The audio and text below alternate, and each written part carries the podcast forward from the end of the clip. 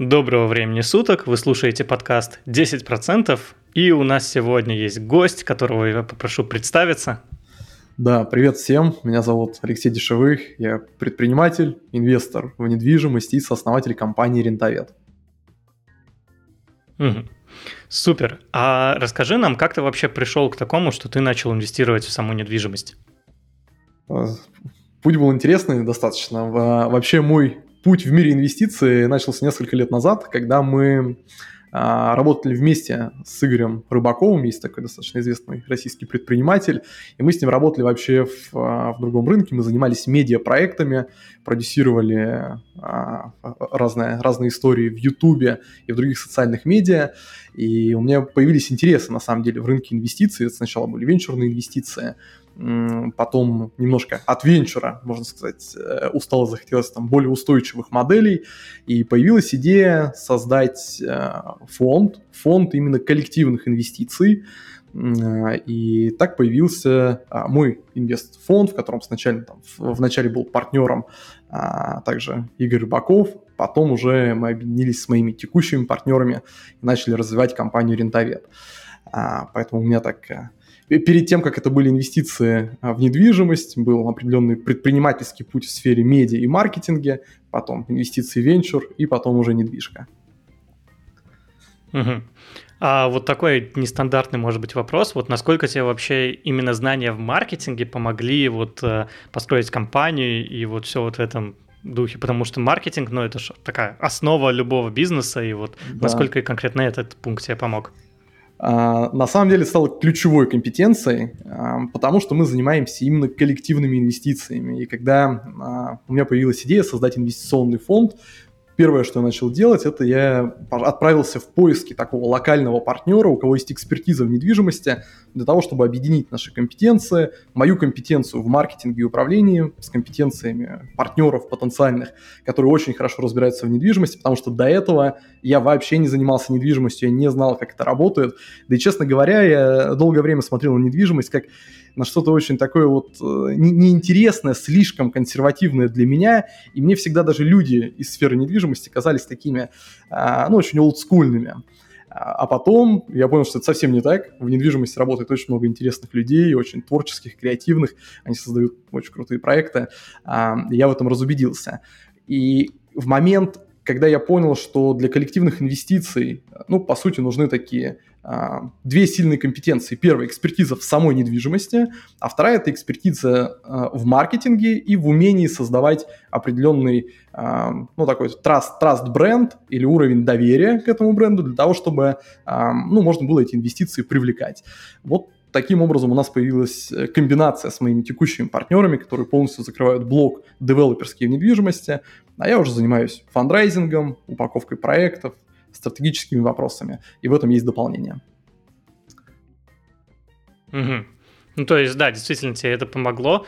И вот хорошо, а сколько вот личного капитала вы вложили, вот с чего вы начинали?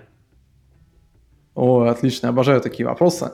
А, личного капитала мы договорились, что первый проект мы не инвестируем вообще деньги – для того, чтобы понять, а насколько хорошо мы можем фандрайзить.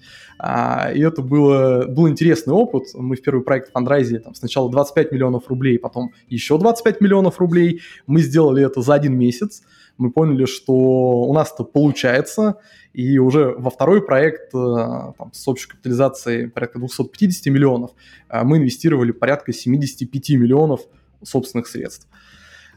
Поэтому мы отточили модель, поняли, что у нас все работает, и начали соинвестировать. Э. Но у нас параллельно с этим были инвестированы деньги в другие активы, мы их реализовывали, и здесь произошел, по сути, переход в такую модель коллективных инвестиций, и это совсем другой бизнес. Это не просто инвестирование в недвижимость, потому что здесь появляется сильно больше других процессов, а это другие компетенции просто. Угу. Я понял, я понял. А, то есть сейчас это у вас уже коллективные инвестиции, коллективный вот есть и бренд, который вы развиваете. А вообще капитализация вот, вот этого проекта, она какая сейчас у вас? Ну, а... на, на вскидку. Я не уверен, что вот ты можешь так говорить прям смело, но на вскидку там. Слушай, э, по этому вопросу могу говорить смело, потому что мы в мае сделали инвестиционный раунд, а, нас оценили, к нам присоединилось несколько частных инвесторов по оценке 3,2 миллиарда а, рублей, и мы продали там порядка 2% компании. Вот э, оценка на сегодня 3,2 миллиарда рублей.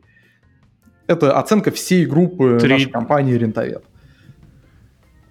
Это результат, который мы угу. сделали, это я думаю, получа... тоже будет интересно. Да, результат, э, который мы сделали за угу. два года существования компании, купив несколько активов в четырех регионах и реализовав там пару проектов. Угу. Я понял, ну, звучит вообще очень очень интересно, очень классно. Я вот единственное, что я сейчас одновременно пытаюсь перевести это в доллары, это получается 64 миллиона долларов. Это ну тут видишь, в, сильно, в, в доллар сильно. переводить как это, смотря по какому курсу, да, поэтому, да, ну, примерно. Да, да, да, да, это, ну, это все понятно. Ну, это, это все понятно. А, я много тут, а, на самом... Немножко обо мне, слушатели, конечно, это знают. А, я нахожусь в Израиле, и тут очень много различных IT-стартапов, и, соответственно, очень много общаюсь вот именно с основателями, вот со всякими ребятами, и, ну, если говорить про 60 миллионов долларов, то это уже так, очень крупный бизнес, а для России это уже прям, ну, прилично. То есть прям приличные действительно оценки. Я тебя могу только поздравить, вы красавчики. И Спасибо. сколько вы этим занимаетесь? Два года. Занимаемся этим бизнесом два года. А, да, ну, останавливаться не планируем, естественно. Сейчас выходим на международный рынок, а, финалим проекты в России и, наверное, сильно активного развития в России у нас не будут, будут оставаться какие-то локальные проекты, но все-таки фокус внимания все больше направляется на рынок э, Middle East, на азиатские рынки, а, поэтому мы все больше в том направлении развиваемся. Ну хорошо, а если мы поговорили, начали уже такой диалог на азиатские темы, а, вот что ты думаешь про недвижимость в Китае? Все сейчас кричат о том, что там пузырь, сейчас он лопнет. Вот что происходит с недвижимостью в Китае? Что можешь рассказать?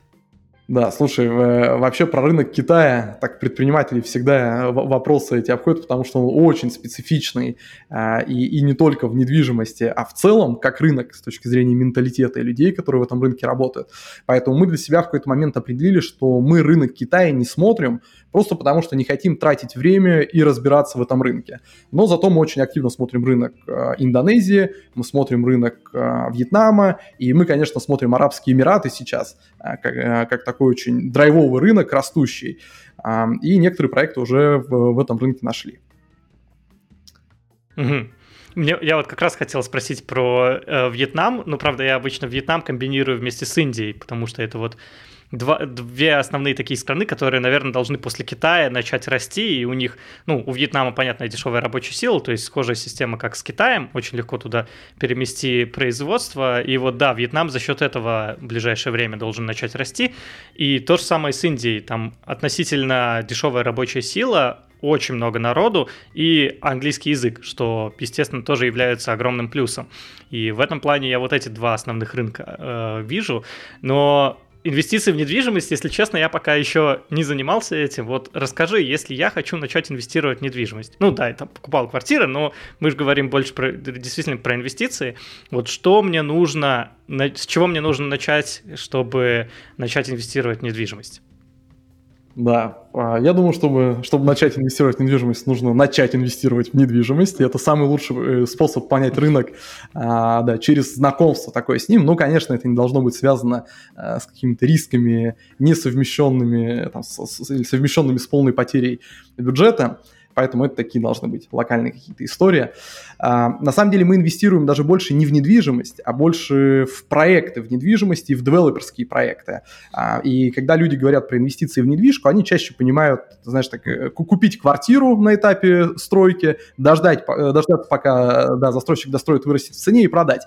Вот а, мы в, в такие сделки не заходим, потому что они, ну, это, это не всегда бывает на самом деле ликвидно, а, там нет большой доходности, и там высокая конкуренция, потому что ты конкурируешь со всем рынком, кто покупает квартиры и продает. Что делаем мы? А, мы находим команды девелоперские. Как правило, это не крупные девелоперские группы, которые реализовывают разные проекты. Мы инвестируем в девелоперские проекты на самом старте, когда еще а, может даже не быть земельного участка или когда он там только куплен. Мы инвестируем в первые этапы девелопмента и благодаря этому получаем максимальную доходность, при этом а, защищаем полностью актив свой залогом и, и другими формами. Вот мы в такой структуре работаем, поэтому ключевое для нас это сначала отбор партнера-девелопера на локальном рынке с очень сильной экспертизой, и после этого уже анализ самого проекта а, и принятие решения о том, будем мы туда инвестировать или нет. А, отвечая на, на твой вопрос, с, с чего начать, вот вообще в рынке инвестиций в недвижимость. Я думаю, что история с квартирами а, и, и разные модели около этого, а, они хороши для знакомства и для понимания того, как этот рынок работает. Ну, после, конечно, нужно искать более профессиональные инструменты. Это флиппинг однозначно, это история, связанная, может быть, с инвестициями в редевелопмент. Ну и следующий там, этап, это, наверное, инвестиции в development, как история с более повышенным риском, но и большей доходностью. А подскажи, а что такое флиппинг? Я, если честно, первый раз слышу это слово, даже не совсем понял, о чем да, ты. Слушай, это такая очень популярная на самом деле модель. А, да, модель очень популярная в мире. Бывает. А, в Китае особенно. Э, кстати говоря, есть даже отдельные там площадки, которые занимаются флиппингом и отдельные инвестфонды. Это модель, э, в которой инвесторы выкупают недооцененные или дистресс-активы с каким-то дисконтом. Ну, например, кому-то срочно нужно продать свою квартиру. Ее можно прямо сейчас э, купить с дисконтом, например, 15%. Ты делаешь это в моменте и тут же эту квартиру продаешь. А, ну, то есть флиппинг – это такие быстрые сделки в, вне, вне недооцененных активах или с дистресс-активами. Угу. Я, кстати, могу так порекламировать тогда а, наш предыдущий выпуск. По-моему, это был выпуск 24. Мы там делали, опять же, интервью с а, директором а, Реалист Э, насколько я помню, проект назывался, и он как раз мониторил весь рынок, и если он видел какую-то квартиру там дешевле рынка на 10-15%, он ее показывал, и ты мог пойти как раз-таки ее и купить, поэтому можете послушать, если вам данная тема интересна. Это как раз-таки такие инструменты на самом деле есть, и я помимо там реалиста видел еще несколько подобных инструментов. Вот, ну вот мы реалист, наши, вот. реалист наши друзья, мы рассматриваем сейчас э, возможность там совместной деятельности на рынке Дубая, они как раз профессионалы во флиппинге и в оценке таких активов, а, поэтому, да, на них можно равняться как такой бенчмарк. Да, но они как раз вот, да, они же, во-первых, сами покупают недвижимость, а во-вторых, они предоставляют вот этот инструмент для простых людей, и ради справедливости этот инструмент, кстати, бесплатный. Я я года два назад купил квартиру в России, и вот я все жду, когда в моем городе, она не в Петербурге, она рядом с Петербургом, я сам из Питера, а, рядом из Питера, из Всеволожска. Да. И вот э, я все жду, когда они добавят этот мой маленький городок, чтобы посмотреть, сколько стоит квартира по их э, меркам, потому что я как бы даже не знаю, сколько она стоит. Я как бы купил, она там у родителей стоит, и все. Э, это, кстати, а, хорошая модель инвестиций. Да, ча- часто люди э, покупают там в районах, которые будут присоединены к городу или в районах, где там будет новое метро. Это все влияет на капитализацию. Но сейчас рынок в России падает, поэтому а, такие сделки становятся менее доступными.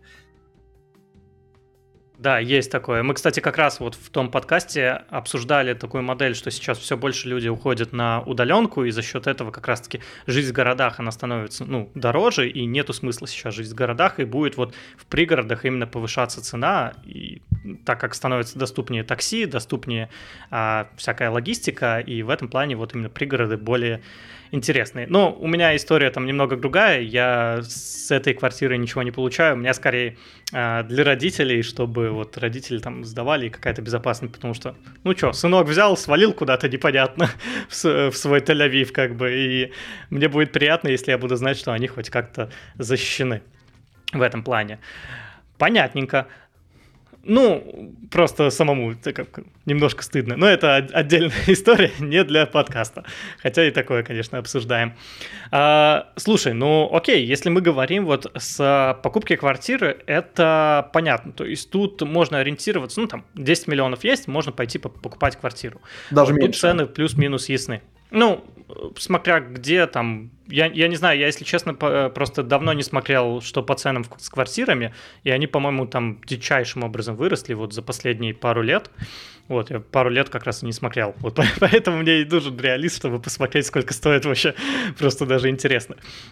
Вот, мне интересно другое. Вот, чтобы начать э, контактировать с девелоперами, с э, вот этими ребятами, скорее всего, ты не будешь контактировать с ними лично. Но если вот э, брать вот такие частные инвестиции, есть вообще у частных игроков возможность именно с девелоперами как-то сотрудничать, чтобы дать им деньги и они могли начать строить и насчет, за счет этого как-то инвестировать?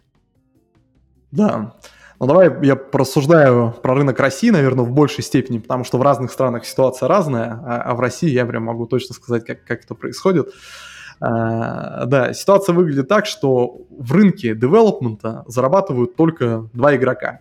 Это девелопер сам, и, и как думаешь, кто второй? Ну, видимо, не инвестор. Это не инвестор, ну, конечно. Второе это банки. Это банки. Зарабатывают банки и а, ну, девелоперы. Э, инвесторам места не остается, потому что всю маржу выбирают вот э, и банки, и девелоперы вместе. Поэтому возможности присоединяться к девелоперам в формате инвестиций в их проекты, такой возможности нет. Э, ну, просто потому что они не хотят ей делиться. В этом нет целесообразности. Банковские деньги очень дешевые. И какой смысл звать частных инвесторов? Поэтому а, с крупными девелоперами эта история работает, ну, наверное, не очень хорошо, либо работает только на очень крупных объемах. Ну, что недоступно а, инвесторам там, с чеком, например, 500 тысяч рублей, с которыми мы работаем в том числе. А, да, но если инвесторы консолидируются в один пул, у них появляется общий фонд, и, например, мы там инвестируем 4 миллиарда рублей в какой-то проект, это становится интересно и крупным девелоперам, и в эту комбинацию с удовольствием заходят банки. Ну, просто потому что растет объем, это большие проекты, это большая безопасность, а, и в этом хочется всем участвовать. Поэтому возможность э, у инвесторов участвовать в таких проектах остается либо через фонды, ну, либо напрямую выискивая такие, э, выискивая локальных девелоперов, которые готовы взять их деньги и приумножить. Но это часто бывает небезопасно. А, поэтому в том числе поэтому так популярной становится форма коллективного инвестирования, вот как раз через консолидацию бюджетов, и она в России только-только зарождается. Таким первопроходцем у нас в рынке, я считаю, а, Оскара Хартмана, который вообще ввел термин коллективные инвестиции, основал компанию «Актива», и да, команда начала там первыми покупать активы в коммер- коммерческой недвижимости для получения пассивного дохода. Но если мы посмотрим там на рынок Америки, если мы посмотрим на тот же рынок Китая, то в Китае целые кварталы застраиваются за счет коллективных инвестиций, в Америке огромные фонды существуют, и эта история давно развита и всем понятна, но уровень инвестиционной грамотности, готовность людей к какому-то минимальному риску в России совсем другая, поэтому мы находимся в самом начале пути, а, и я могу говорить только о том, что возможности будут только появляться, э, игроков, которые готовы такую возможность давать, не так много, э, но для нас это хорошо, потому что мы в какой-то степени тоже первопроходцы, мы э, сейчас больше всех там инвестируем и фандрайзим в development, э, поэтому мы эту нишу, этот рынок очень активно развиваем. Угу. То есть, э, ну, для частного лица это получается единственный способ, это вот как раз присоединиться к вам.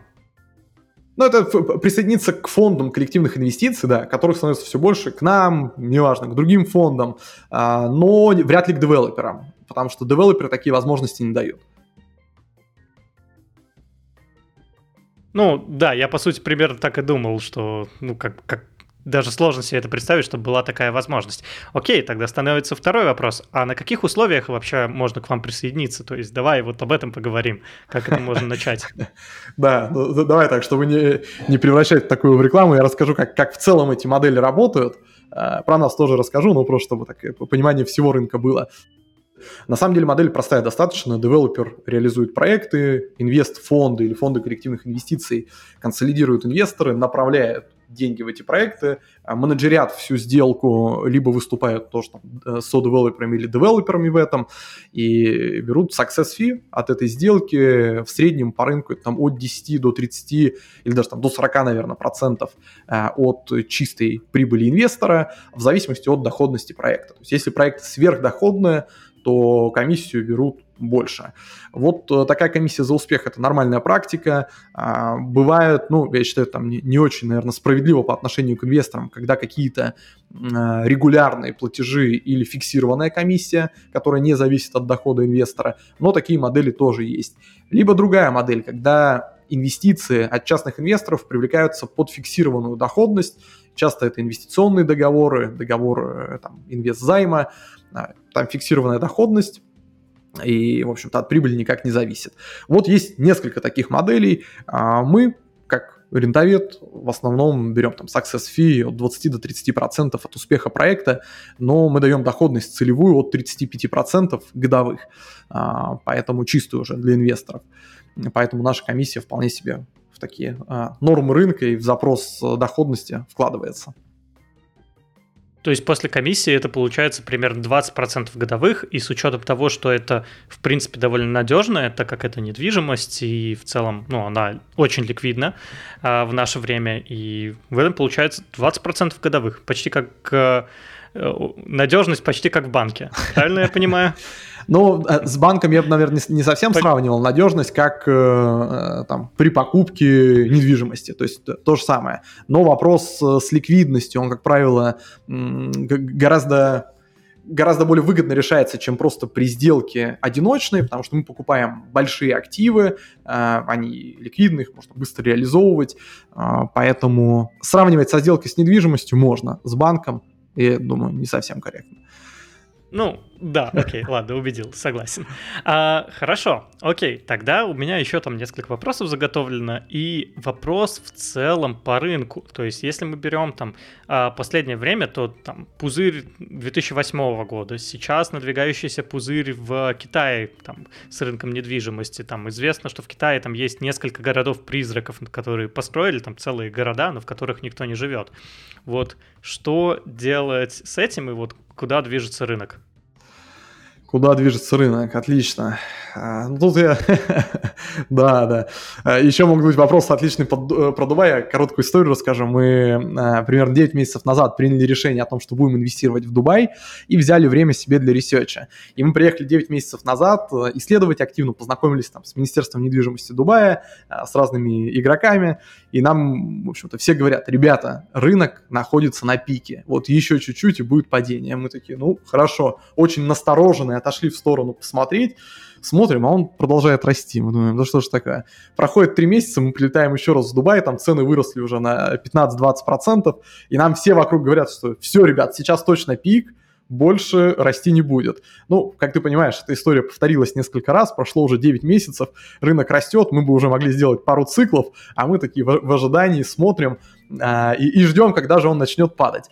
Поэтому очень важно в решение все принимать вовремя. Если мы в России действуем так очень а, активно, в некоторых моментах даже агрессивно и быстро, вот, то зарубежными рынками все-таки мы повнимательнее смотрим. А если мы говорим про, про рынки недвижимости, ну, целом любые рынки э, цикличные, с разной волатильностью и так далее, да, э, не буду в это углубляться, но рынок и рынки недвижимости, они наиболее устойчивы, у них эти циклы не такие резкие, и в целом те тренды, которые происходят, и смена этих трендов, они, скажем так, более заметные, они в том числе как бы долгосрочный рынок недвижимости в целом реагирует с некоторым замедлением на общую экономическую ситуацию. Поэтому в недвижке а, всегда есть вот это окно, когда нужно выйти, чтобы там не обвалиться вниз, или наоборот зайти, чтобы а, доехать до самого верха. Вот такое мое мнение. Если говорить про там, рынок недвижимости России, буквально там, пару недель назад я встречался с э, исполнительным директором одного очень крупного зеленого банка а, и смотрел статистику, смотрел статистику по выданным ипотекам, и вокруг вся, вся история там, в СМИ очень, очень продвигается про то, что рынок оживает, про то, что количество сделок увеличивается, и все будет как бы хорошо. А, ну так это неправда. То есть я видел внутреннюю статистику банков, количество ипотеки выдается в разы ниже, чем выдавалось там полгода назад и даже там несколько месяцев назад. Поэтому говорить э, о том, что рынок как-то ожил, и мы видим тренд восходящий, ну, это точно не так. Э, мы видим снижение цен, мы видим разворот тренда, и точно сейчас все ожидают что рынок ну, будет проседать. Сколько это займет по времени, пока очень трудно говорить. Много факторов, в том числе внутренние наши, в, такие страновые все риски, которые могут сработать в любой момент, они тоже на это влияют там, в, в какой-то степени. Поэтому э, сейчас зарабатывать на недвижке так, как два года назад, больше не получится. То есть стратегия купил на котловане, у тебя выросла на 50%, ну так все, рынок другой, все изменилось, а люди как бы продолжают там бежать. Э, э, ты знаешь, как э, очень активно сейчас девелоперы заманивают там ипотеки под 0,1%, рассрочки какие-то сумасшедшие. То есть любые механизмы включаются, чтобы реализовывать квадратные метры. Люди бегут, скупают эти метры и даже пока не понимают, насколько это все будет просаживаться. Ну, а девелоперы, конечно, большие молодцы. Здесь я э, жму им руку, они делают там хорошую наценку на 20%, потом делают э, бесплатный кредит, э, ну и как бы привлекают очень большое количество покупателей, к сожалению, наверное, ну или к счастью для девелоперов. Вот так выглядит рынок на сегодня. Ну да, на самом деле, если говорить, во-первых, мне очень понравилась фраза про недвижку, то, что у тебя вот есть вот это окно, с которое ты успеешь как бы хоть как-то среагировать, потому что даже вот сейчас, э, после вот этих всем известных событий, которые произошли, а, рынок, э, ну, цены на недвижку начали просаживаться вот, наверное, где-то месяц назад, как я понимаю. Там, может, то есть они даже они продолжали расти. Вот хорош, ну, понятное дело, что дальше будет только хуже, и то, что там из России уехало там вот самое такое благополучное население, которое могло уехать, оно и уехало, осталось наиболее, э, так сказать, бедное население, у которых не будет особо денег на недвижку, то, что она, в общем, будет падать, это, да, это такое относительно очевидные вещи. А, вот, и то, что про Дубай, вот ты тоже сказал, а, ты еще когда первый раз сказал, я хотел спросить, вот а, с а, Венес... Ой, какой Венесуэлой? Вьетнамом, а, я согласен, а, что да, это хорошие инвестиции, вот, но вот Дубай там продолжает расти, и в целом, да, но оно реально вот продолжает, продолжает, и вот на этом пике запрыгивать не знаю, как будто биткоин покупать по 20 тысяч в 2018 году, там, примерно то же самое. Вот. И в целом, а, опять же, на примере биткоина, конечно, сильно, опять же, плохие примеры я сегодня привожу, но окей, на примере биткоина, конечно, биткоин после этого вырос, и недвижка, она, понятное дело, за, если брать долгую позицию, там 10-20 лет, то недвижка будет расти. У нас э, перенаселение, у нас э, стремятся все в города, и тренд на недвижку ясен. Но вот кстати говоря, вот стремятся все в города. Вот э, с реалистом мы выяснили, что в подкасте с реалистом мы выяснили, что э, в города все-таки уже все меньше стремятся. Вот что ты на эту тему думаешь? Да, слушай, в, тоже очень разные тренды. Есть э, макро-тренды, и они говорят о том, что люди все больше э, переезжают к морям и океанам, то есть это такой объективный тренд. Есть э, большой тренд на то, что люди переезжают сейчас в целом из городов там в частные дома с, с какими-то небольшими своими участками, но есть еще и тренды внутри страновые.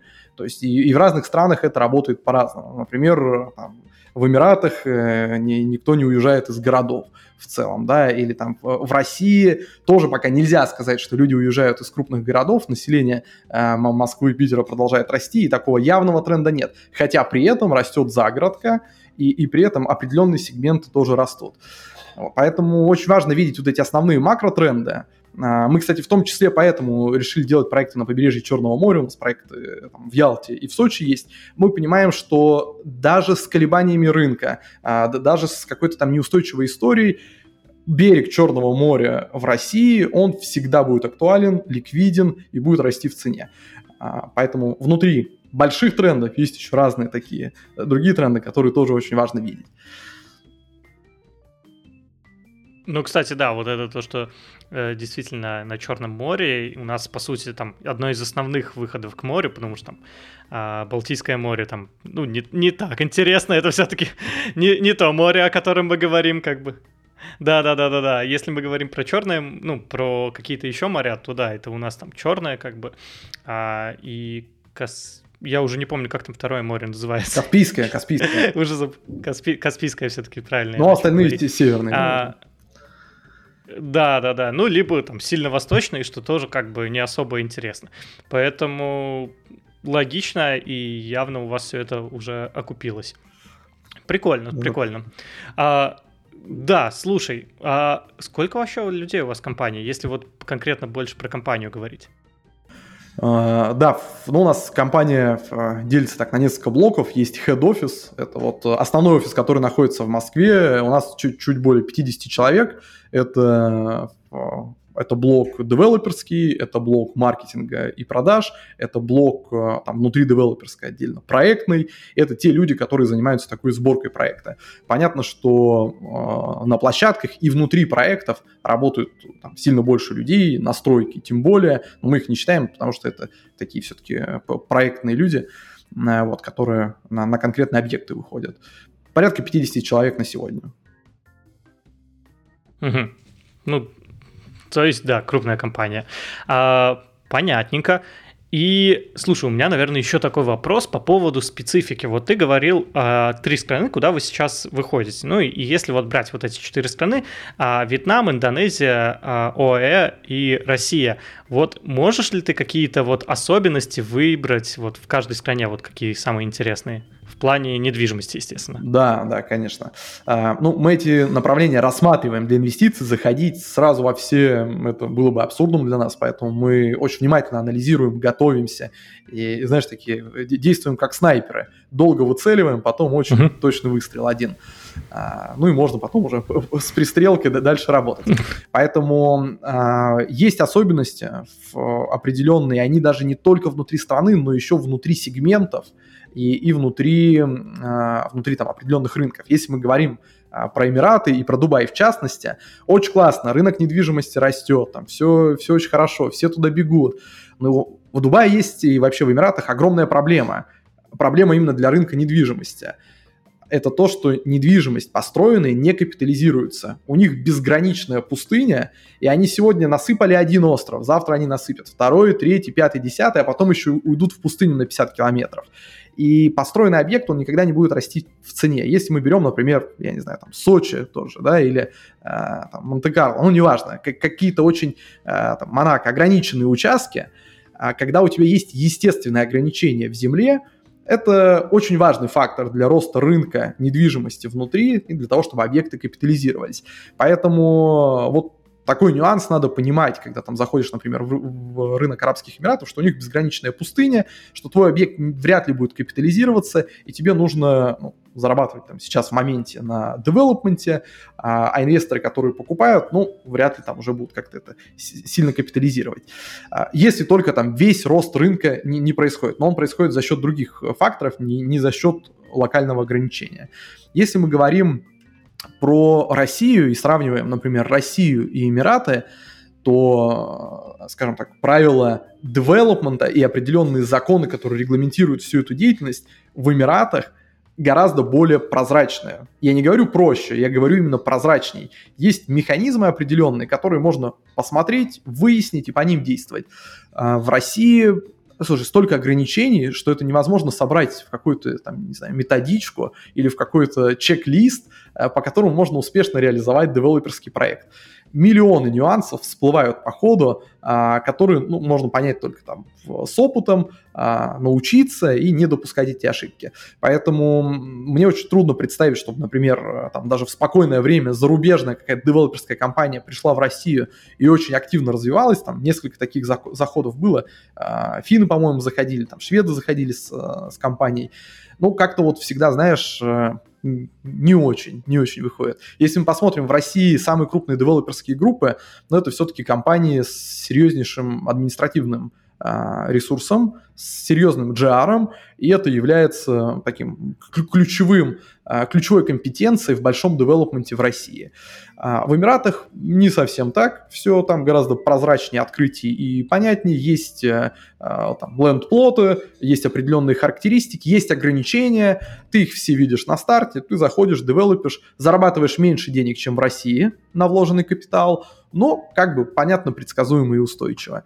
А, если мы говорим про рынок Вьетнама, там история, э, скажем так, чуть больше похожа на Россию, э, там больше бюрократии, там больше э, такого восточного менталитета, и, но, но при этом там есть возможность объединяться тоже с девелоперскими группами, реализовывать проекты, и, и в целом мы сейчас эти возможности смотрим. Индонезия, а, мы смотрим остров Бали, потому что есть туристический поток, капитализация недвижимости, ограниченность в пространстве и хороший доход с точки зрения а, инвестиций, с точки зрения возврата инвестиций на капитал. А, поэтому мы смотрим там частное домостроение, мы смотрим покупку объектов под редевелопмент, и там, ну, на самом деле сложновато с точки зрения права, потому что оно другое совсем, как, как и все остальные, но в Индонезии прям вот это э, отличается сильно.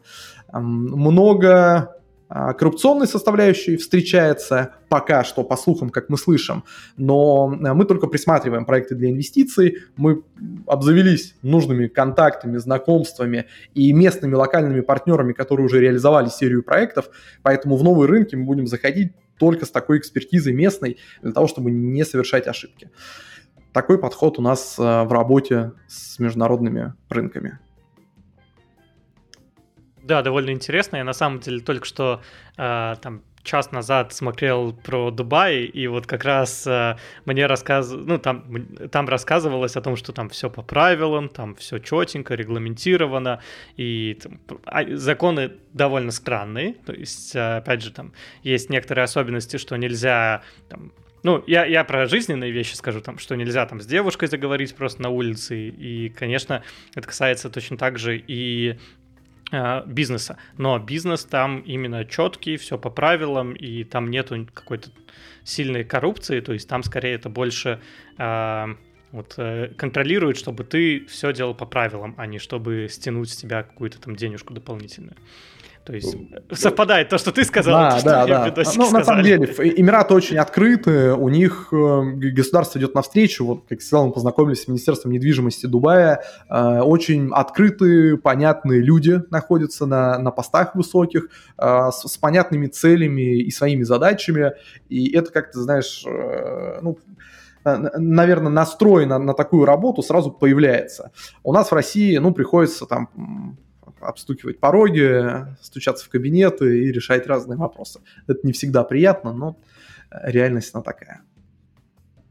Ну да, и, и решаются они там, сильно по-другому, не, всег, не всегда по правилам, скажем так. Не всегда по правилам, да. А... Ну, часто, ну, в России тоже, слушай, много чего преувеличивают и говорят, что там нельзя ничего решить, это тоже не так. Э, мы, ну, я не знаю, там 99% э, вопросов, 99 даже и 9 решаем э, понятным механизмом, который утвержден государством, но часто приходится, знаешь, такие э, неформальные истории делать, там, с кем-то пообщаться, да, там, видеоинтервью записать, сделать что-то еще, для того, чтобы просто ускорить некоторые моменты, э, ну или там не зависнуть просто. Поэтому э, живем в России, все в порядке.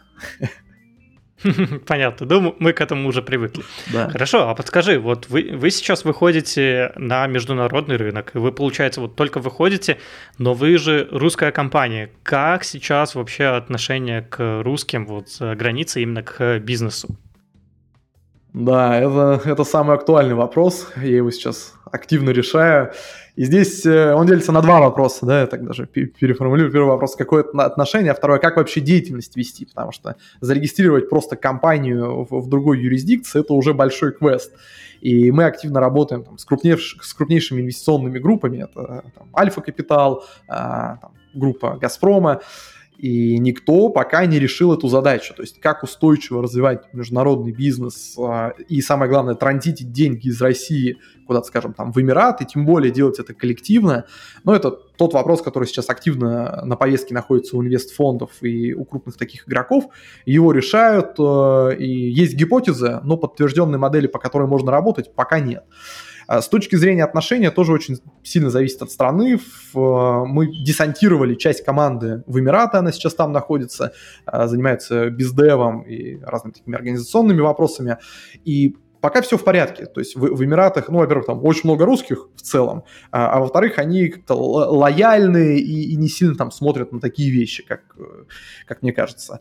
В Индонезии история похожая, то есть они не, не сильно знают, что происходит в целом в политической, э, в политической части у нас в стране и в отношениях да, с другими странами, поэтому они как-то ну, не то чтобы лояльно, но без претензий, точно. В европейских странах обстоит все иначе, в Штатах обстоит все иначе, а, поэтому мы работаем вот с теми рынками, про которые я говорю. Ну, кстати говоря, да, действительно, если брать там а, ОЭ, то они относительно независимы от Америки. Если брать Европу и э, Штаты, то, понятное дело, они там э, все подвязаны как бы, и если они там одни против, то вторые почти там 100% тоже против, хотя конфликты, конечно, тоже есть. Ну, ты прям очень все по полочкам разложил. То есть э, до, довольно интересный план. И когда, вот, окей, у, у вас же сейчас, наверное, есть какой-то roadmap, то есть вы выбираете вот какую-то страну, и получается вот а сколько времени проходит от а, момента, когда вот вы решили, что надо там расширяться, до вот а, по вашему плану, до первой прибыли?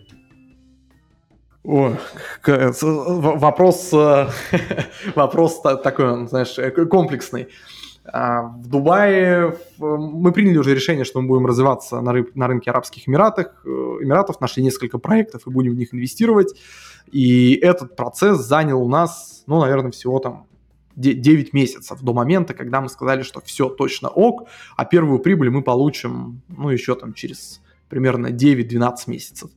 Поэтому цикл э, долгий достаточно, но я хочу сказать, что это мы э, скорее много времени потратили на подготовку, изучение, проработку деталей, потому что когда ты работаешь со своим капиталом, все, все очень понятно. Есть норма риска, которую ты готов брать, и ты достаточно быстро принимаешь решение. Когда мы работаем с капиталом сотен разных инвесторов, когда это не только частные инвесторы, это там инвестфонды, фонды прямых инвестиций, и мы консолидируем большие объемы, то подход, он э, ну, совершенно другой требуется. А, прорабатывается там все, э, конъюнктурные особенности, партнеры, рынок, ну, много-много всего, и поэтому у нас а, времени это столько же заняло. А, в Дубае, в Дубае мы приняли решение заходить в проект «Инвестируем» по Индонезии, она у нас пока изучена, проекты найдены, но она ожидает, а пока мы засетапимся полноценно в Эмиратах, начнем реализовывать первые проекты, и после этого можно как дополнительный фокус уже добавлять Индонезия. У нас параллельно в России проекты очень активно развиваются, э, и важно как бы оставлять достаточный фокус внимания на те проекты, которые есть, и мы так очень э, планомерно, не спеша увеличиваем количество э, наших активов в России, покупаем новые активы сейчас в Эмиратах, ну и только после будем рассматривать что-то еще. Угу. Я на самом деле немного так опешил, когда ты сказал, что э, первая прибыль уже ожидается там через 9-12 месяцев, и 12 месяцев, то есть один год, это достаточно для того, чтобы вот это все наладить и получить первую прибыль? То есть уже там какие-то построенные здания будут? А, ну, для того, чтобы наладить э, и, и получить, наверное, нет. Мы налаживали okay. до этого долгое время. И мы... Цикл девелопмента в целом, он, конечно, не один год, если мы не говорим про частное домостроение по а, каким-то там готовым проектам, да. А, если мы говорим про большой девелопмент, цикл больше, цикл там, от двух с половиной до до более лет. А, поэтому, когда я говорю про год, я говорю про спекулятивные сделки, потому что спекулятивные сделки у нас тоже есть. Это когда мы заходим, там, скажем, на средней стадии готовности, или когда мы выкупаем какой-то большой объем с дисконтом, или это дистресс-актив. И на таких сделках можно достаточно быстро, быстро оборачиваемость капитала сделать, возврат инвестиций, а, а development — это циклы дольше. Это два, а, там, три года, это то, что мы смотрим, а, но это другая доходность. Доходность там конечно, больше тоже. Ну все, тогда понял, тогда хотя бы теперь все встало на свои места. Да. А, слушай, а мы уже поговорили про реалист, а какими, с кем вы еще сотрудничаете вот из таких э, крупных компаний, которые помогают вам выбирать вот какие-то интересные активы или вот куда вложиться? Есть ли какие-то еще вот такие интересные инсайды? Да, конечно, есть э, в недвижимости, э, мы такое это, правило придумали какое-то какое время назад. Самое главное в недвижимости – это локация, локация и еще раз локация. Вот э, для того, чтобы это правило очень четко соблюдать, его понимать и, и чувствовать, как, с этим правилом работать, нужно иметь, я вот несколько раз этот термин говорил, еще раз его повторю, нужно иметь локальную экспертизу. Это конкретный опыт в конкретной локации с конкретным типом активов. Если такой экспертизы нет, локальной, ну, просто вероятность ошибки растет.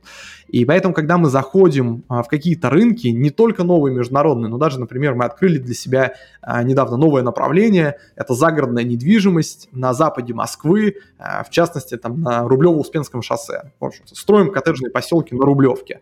Да, и мы хорошо знаем рынок Москвы, мы знаем рынок Московской области. Но вот Рублевка, она отдельная, она локальная, там другой принцип ценообразования. На Рублевке все расчеты в долларах, там другой тип клиента. И как бы вот эти тонкости, они ну, обязывают просто работать а, с экспертами, которые находятся вот прямо внутри а, этого рынка. Поэтому основное правило – это в партнерстве работать с такими игроками, они у нас есть везде. У нас есть такие партнеры на рынке а, там, Крыма, и в городе Ялта. У нас есть такие партнеры в Сочи, в Санкт-Петербурге, в Москве, в Московской области. Таких же партнеров мы ищем э, в Эмиратах, которые понимают отдельные сегменты. Это если говорить вот про какую-то локальную экспертизу. Если мы говорим там, в, в целом про партнеров. Это в основном инвестфонды. Э, у нас в России это, так вот инвестфонды в основном находятся э, в околобанковских структурах, то есть это фонды прямых инвестиций, которые ну, имеют ту или иную аффилированность э, с банками. Вот с ними мы очень активно взаимодействуем, потому что у них э, извечный вопрос это где, куда размещать ликвидность. Мы помогаем им с решением этого вопроса. И в эту же группу тоже относятся в, э, фонды, ну, это private banking, Uh, и это отдельно family office. Вот, в общем, несколько таких сегментов крупных игроков, с кем мы постоянно находимся в коммуникации. Ну, причем у них тоже появляются часто проекты, которые они нам уже предлагают реализовать. Мы их смотрим, считаем, и сейчас даже готовим несколько а, таких для запуска. Но в России это тоже такая структура, такие структуры не слишком популярны. А, мало игроков в целом в инвестиционном рынке. У нас а, все друг друга знают, рынок маленький, закрытый, экспертов мало, а, и он только-только развивается. В других а, развитых странах ситуация, конечно, выглядит иначе. Супер. На самом деле на этом у меня вопросы закончились. Если тебе есть что сказать нашим слушателям, то будет здорово. А, слушай, ну я, наверное, хочу пожелать всем а, прибыльных инвестиций, безопасных сделок.